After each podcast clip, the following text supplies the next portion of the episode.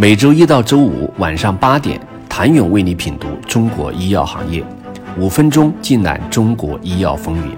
喜马拉雅的听众朋友们，你们好，我是医药经理人、出品人谭勇。中国的医药创新水平正在奋力追赶和缩短和全球领先水平之间的差距。星星之火可以燎原，中国药企在 JPMorgan 大会上的角色正在从边缘向核心迈进。创想生物董事长及 CEO 王健表示，近五到十年，越来越多的中国药企参加 J.P. 摩根大会。以前，中国公司目的地往往是寻找海外技术进行授权引进，而现在逐渐由单向变成双向。授权许可项目也越来越多，中国公司从抱着纯学习的心态，逐渐变为在某一领域具有一定的主导力。二零二零年被业内认为是中国授权许可的爆发元年。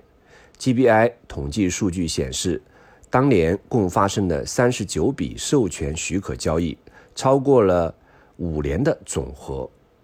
细数二零二零年的授权许可交易，除了恒瑞和汉森两家药企，出海方几乎全部来自生物科技公司。出海也似乎成为生物科技公司走向生物制药企业的必由之路。而授权许可交易为生物科技公司形成了资本的原始积累。有业内人士曾告诉医药经理人，信达生物将其 PD-1 单抗授权给李来。累计获得超十亿美元的资金，为信达生物后续的研发带来了重要支持。到了二零二一年，授权出海，不论是交易数量还是金额，都突破了天花板，屡创新高。进入二零二二年，中国药企如何争取到国际市场的认可，成为授权许可，甚至是整个医药行业创新研发的主旋律。在这个阶段，传统药企逐渐成为授权许可的主要角色，创造了多笔数十亿美金的大额交易。齐鲁、基明可信、科伦等传统药企崭露头角。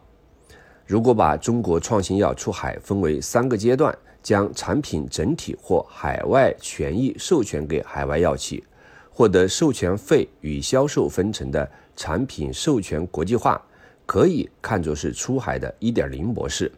随着近两年国内药企创新能力不断提高，创新实力得到逐步认可，创新药海外授权交易数量迅速增多，金额也越来越大。可以说，授权许可数量与金额的增加，代表了海外药企对我国创新药研发能力的肯定，也是衡量企业出海成功与否的标志之一。有投资人曾表示，授权许可其实是一把双刃剑。虽然授权许可给中国药企带来了名和利，但借船出海也并非百利而无一害。合作方的选择以及能否在谈判中取得利益最大化的成果，仍然是国内药企的挑战。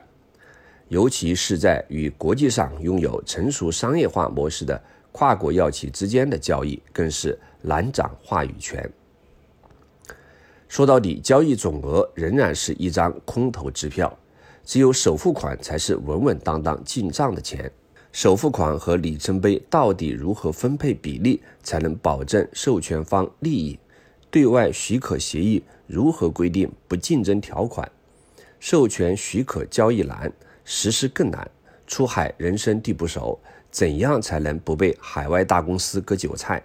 这些问题仍然待解，因此自主出海也成为了中国创新药的另一条选择。想了解来自中国的创新药走上世界舞台的中央还需要多久？请明天接着收听。谢谢您的收听。想了解更多最新鲜的行业资讯、市场动态、政策分析，请扫描二维码或添加医药经理人微信公众号“医药经理人”。医药行业的新闻与资源中心，我是谭勇，明天见。